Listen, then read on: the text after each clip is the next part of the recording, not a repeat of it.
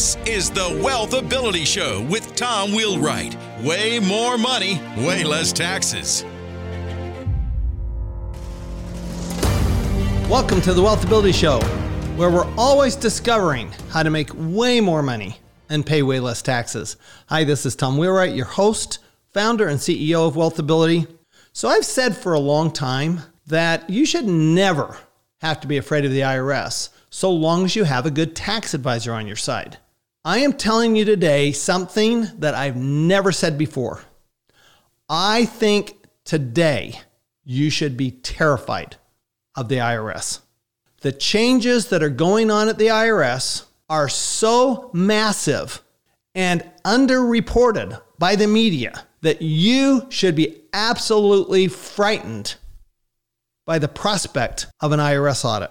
Today, we're going to talk about what's going on at the IRS and how do you sleep at night? How do you possibly sleep at night in an environment, a culture at the IRS where literally it's like instead of having an IRS auditor be nasty to you or upset with you, I don't think that's going to happen again. Instead, what they're going to do is they're going to be really nice and very businesslike and just as they stab you in the heart and watch you bleed, and they will just be smiling pleasantly while you bleed out. We have two things going on at the IRS right now. The first is they have new money for technology. And that technology allows them to capture information and data and make assumptions that they couldn't before. Let me give you an example of that, not the IRS, but with the state of New York. So, New York has a lottery, like most states do. And of course, that lottery is a state lottery, so they get data from the lottery all the time. So, let's say that you own a convenience store in Brooklyn and you sell a certain number of tickets and certain type of tickets. The analysis of that data is such because New York's already using artificial intelligence to learn from data that New York can interpolate from that data of tickets sold, lottery tickets sold, how much money should have been spent at your store. And they now can send you a notice saying, based on your lottery ticket sales, you should have reported X amount of dollars for sales tax. You only reported Y amount of dollars for sales tax. And so therefore you owe us the difference. And then you have to prove that they're wrong. You have to prove that they're wrong. That is the big difference right now. Remember, under the tax law, all income is taxable unless the tax law says it isn't. And no expenses are deductible unless the tax law says they are. So it's presumed that all of your income is taxable. That's true for sales tax, income tax, any kind of tax based on sales and income. Deductions, expenses are presumed not to be deductible, which means you are guilty until you prove yourself innocent. Well, you know, historically, that was just not that not that big deal. A, everybody knows not that many people are being audited, right? They don't have that many many auditors in place, and um, they haven't been well trained recently. The you know the budget's not been there, and so we you know, and then when the auditors do come in, you know they're they're doing their best, but they're really just saying, okay, well we want to make sure that you're substantially compliant.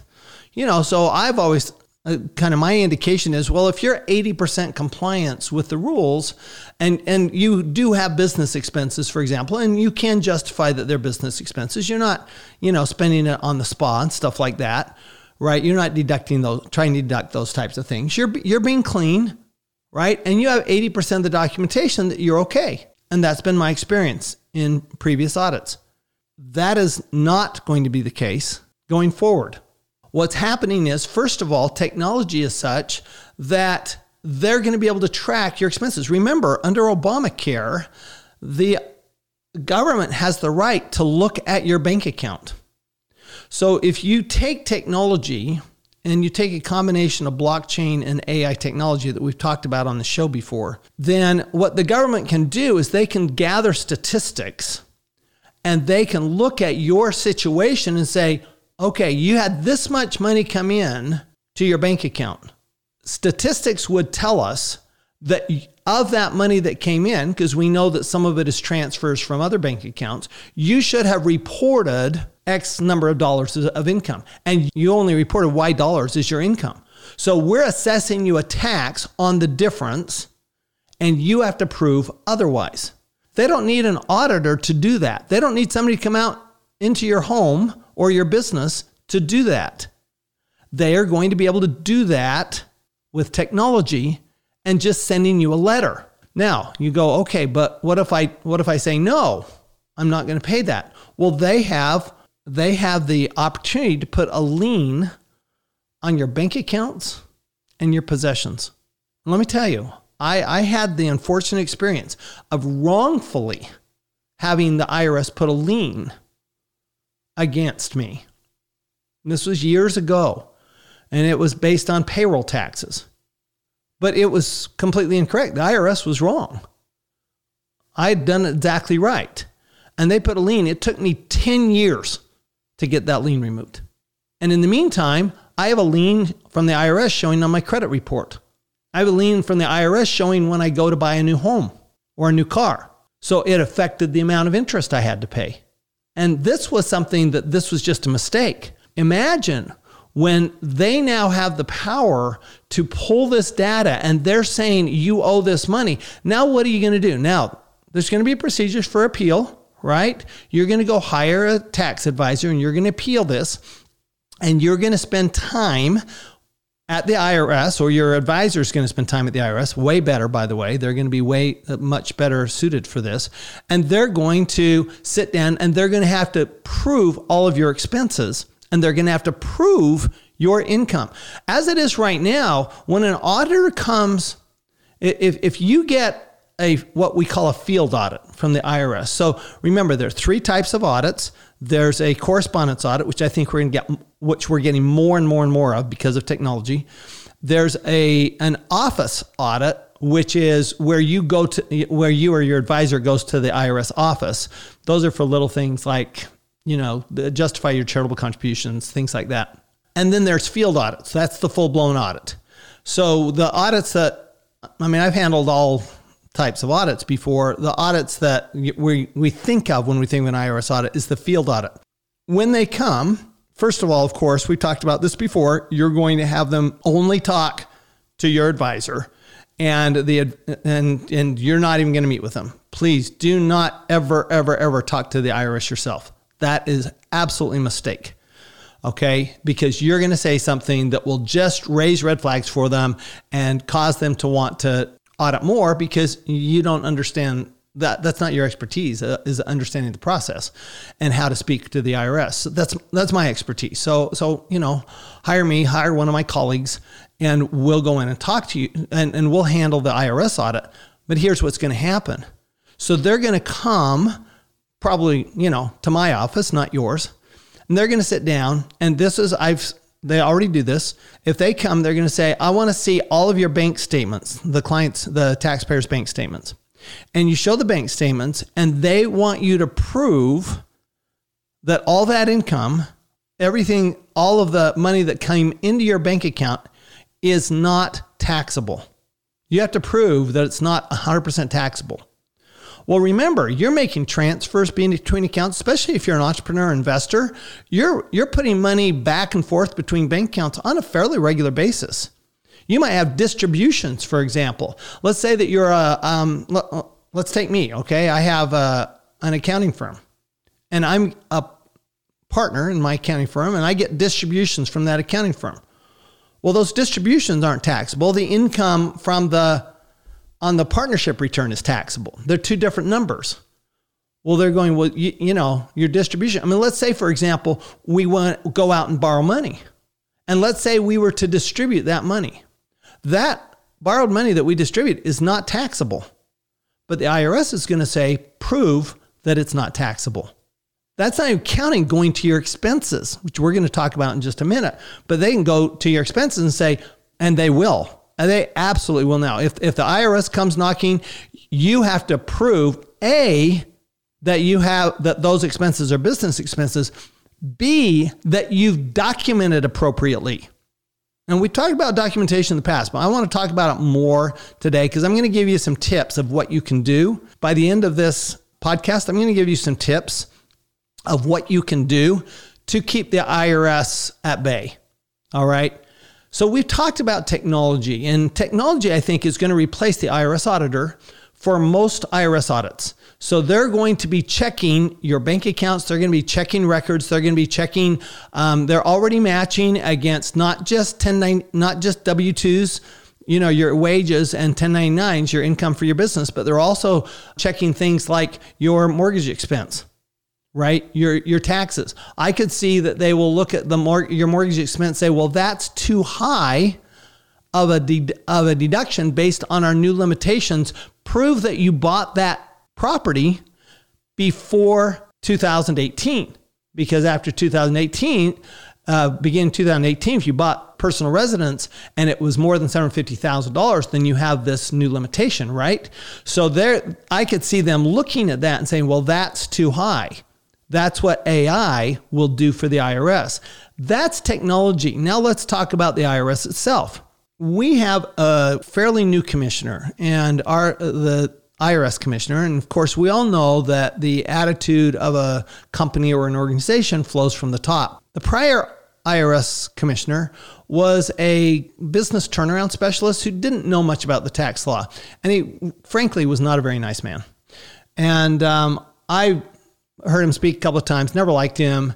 And so we kept going, you know, what if we could get a real tax person in that situation that perhaps things would get better because the the auditors were just not very nice. I mean, the whole culture of the IRS was not a very pleasant culture. I, I can't imagine what it was like working there. It, it must not have been a, a nice place to work. Was, was what I would imagine. Okay, now fast forward, we have a new IRS commissioner tax attorney, very well known, very celebrated tax attorney, knows the law, and certainly comes with his own prejudices, like anybody would, and starts turning the IRS around from a culture standpoint. Well, it's been interesting to watch because I think these IRS auditors are going to be much nicer and much more disciplined from a business standpoint. And I don't think they're going to be belligerent. I think they're going to be very matter of fact. Okay. So I don't think the IRS auditor is going to stab you in, in the back. I don't think that's going to happen. I think they they've done some of those things in the past, and I, I don't think they're going to have those practices anymore because that's this new commissioner. On the other hand, the commissioner, there are certain the commissioner wants to make sure that this the laws are respected 120%. Not 100%, 120% meaning that it's not an 80%. Okay, if you're 80% compliant, you're okay. No, if you're 80% compliant, compliant, then 20% is going to be disallowed. Or you might be 80% compliance on every item. And if you're not 100% compliance on every item, every item is disallowed. So I think you're going to see much more disallowance of expenses and much more inclusion of income under the current climate at the IRS. On top of that, there are certain areas of the law that this IRS commissioner does not like. They're, they're absolutely on the books. They're laws that are on the books. The commissioner believes this is too good to be true. There's some bad apples, okay, that have kind of taken advantage and, and gone overboard on it.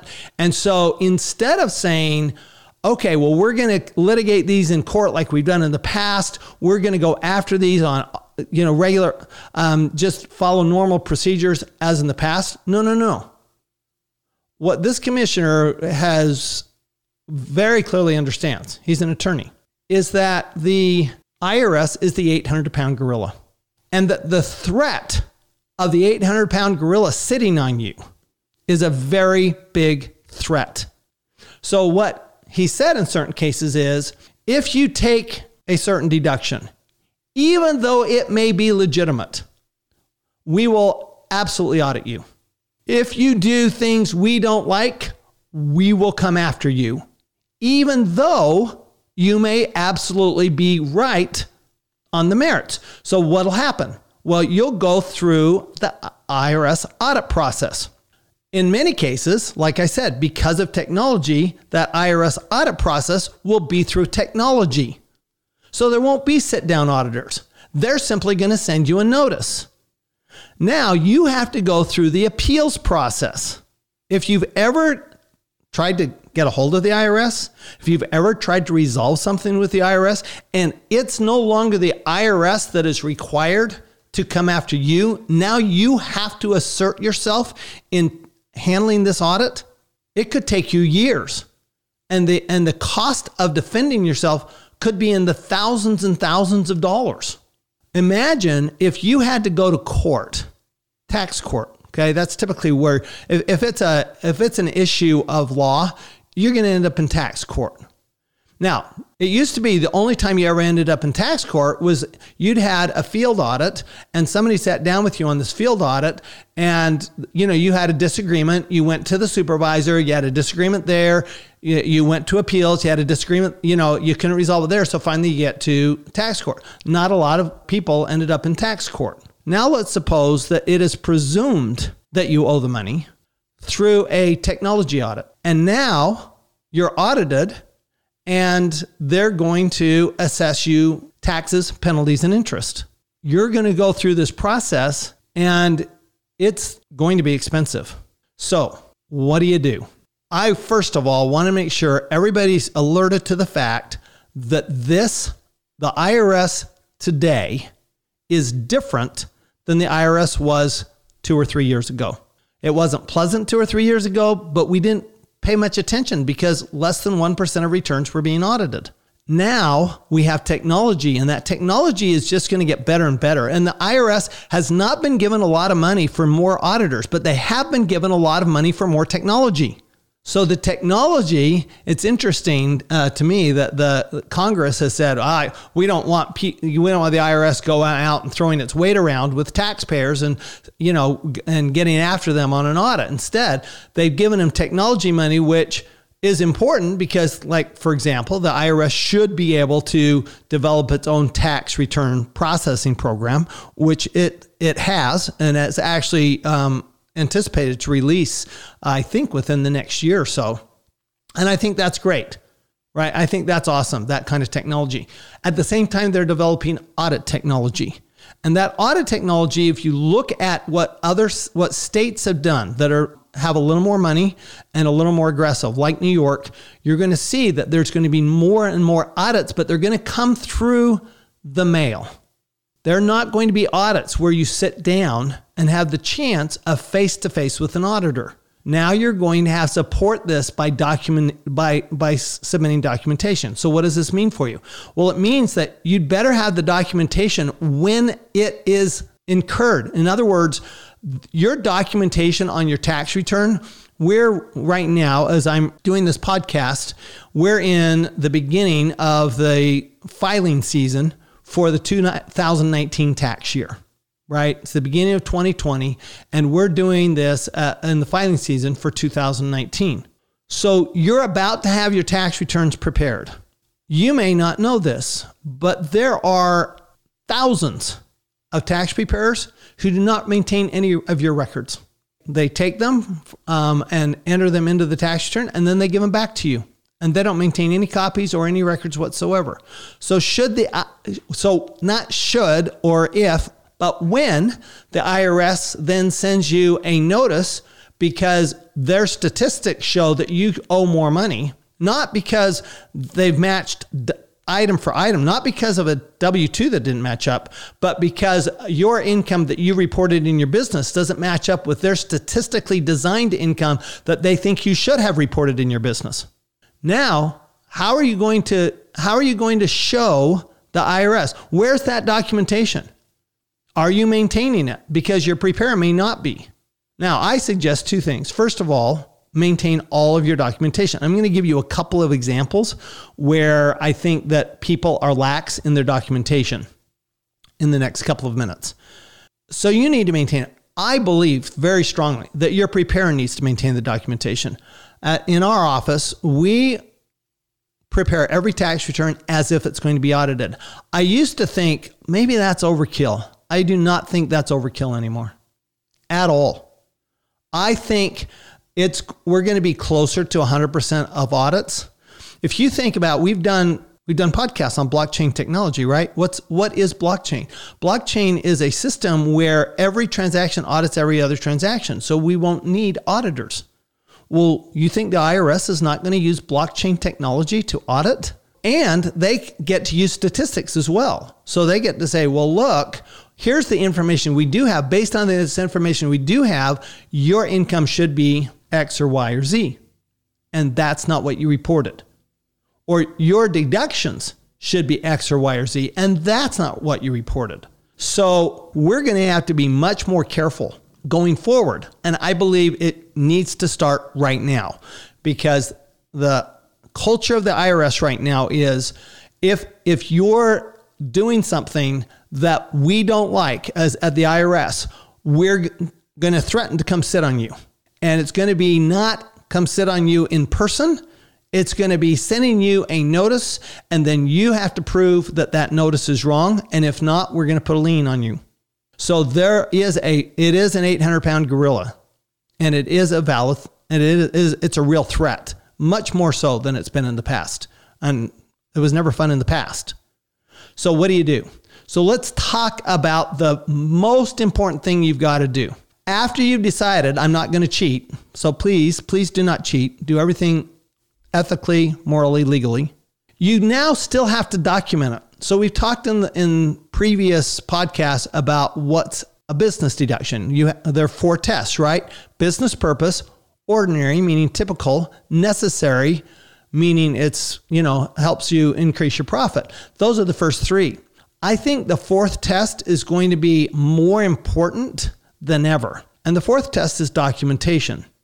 Let me give you an example. So let's say that you have a business or you're you have real estate investments and you go out and go see one of your properties in your car, or you go have a meal, you, you have lunch with a business associate to talk about the property or the business. Well, you have to document that. First of all, let's say let's say you get to the as, as an example, let's say that you get to the restaurant and you had your meal and your and, and everything and the receipt and and the the bill comes and you look in your wallet and you don't have your business credit card, you only have your personal credit card. You go, not the end of the world. I'll get reimbursed by my company. Totally legit, right? Okay. If you have an accountable plan, it's totally legit. What's an accountable plan? Well, an accountable plan is a specific document between the that the business has on hand the agreement with the employee that they will reimburse within a certain period of time and that the employee will submit the documentation along with an expense report explaining the who what where and where and why of that expense. You can't just anymore say i've got this credit card expense so therefore i'm just going to reimburse myself and not document everything as if you were working for a big company right? A big company, you wouldn't go out and spend money and then submit the expense without all the receipt and documentation because the company would say, no, you don't get to deduct that. I mean, you don't get to submit that or we're not going to pay it. Now, let's say you go through, you have an expense report, you document it, you have your receipt, you document who, what, when, where, and why on the receipt, right? You scan it, you submit it all to your employer, which may be you, and then you get reimbursed for it. The same would be true for home office, right? Home office should be reimbursed under an accountable plan. Now you have to have the plan in place as well. And the plan, you just go to your tax advisor and they should be able to give you a sample accountable plan. You must be reimbursed. What if you're not reimbursed? Well, now, under the new law, the rule is, is that employee business expenses are not deductible. Under the new law, employee business expenses are not deductible. So you don't get to just go say, well, it's not a big deal because the IRS disallows it at the business, I'll just take it. They'll just put it on my 1040. No, that's not what will happen. It will now be not deductible at all. Let me give you another example. Let's say that you're a partner in a CPA firm, law firm, or some other business venture. And let's say that you've got an agreement with your partner that, you know what, there are certain expenses we're going to pay ourselves.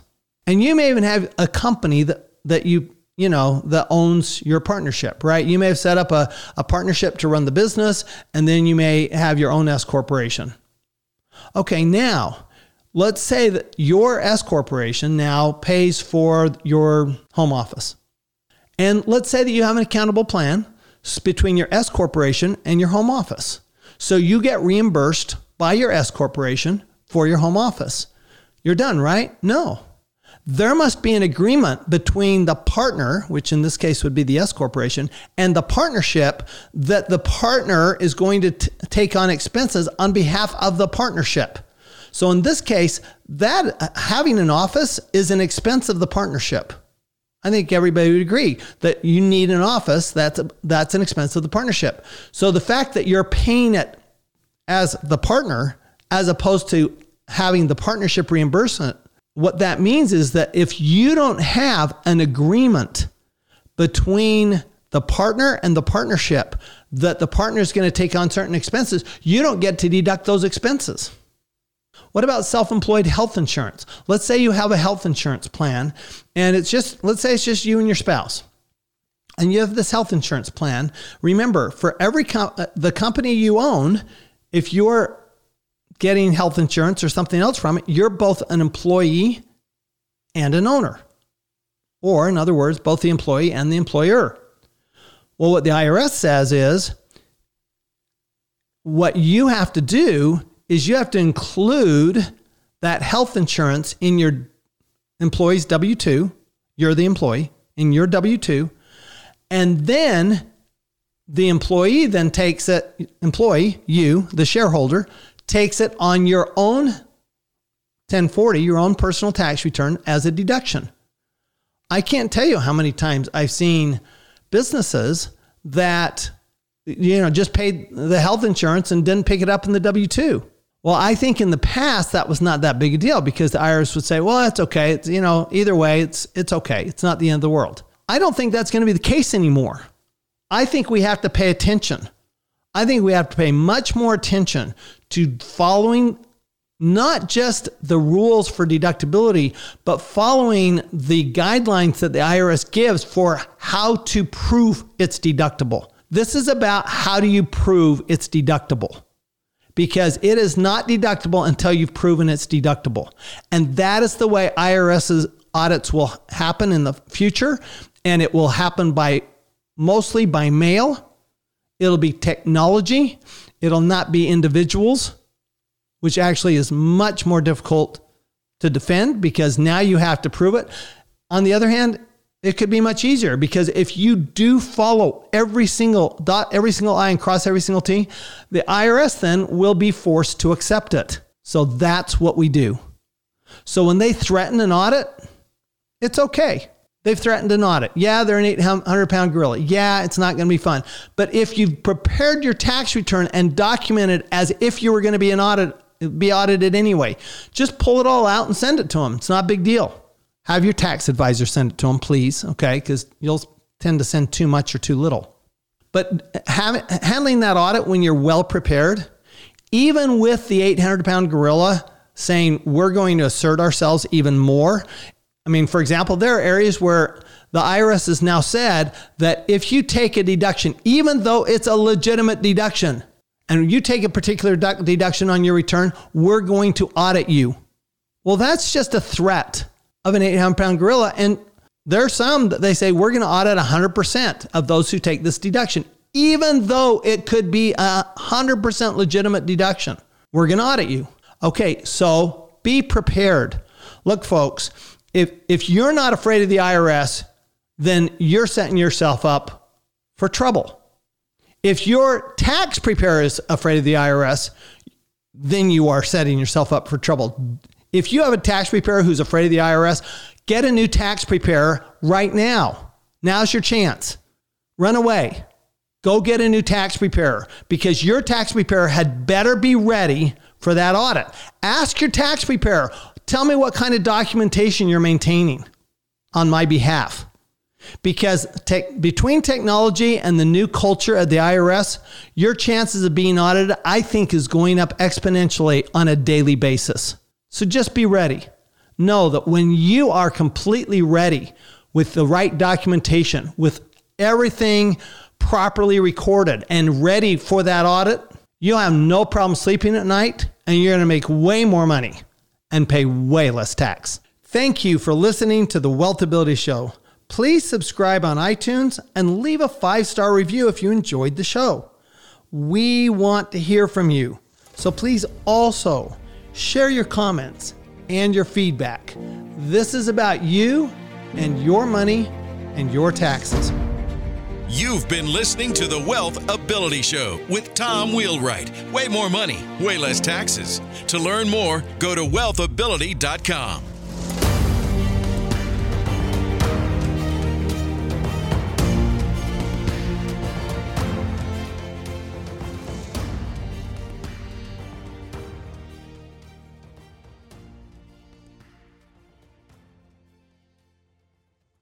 This podcast is a part of the C Suite Radio Network.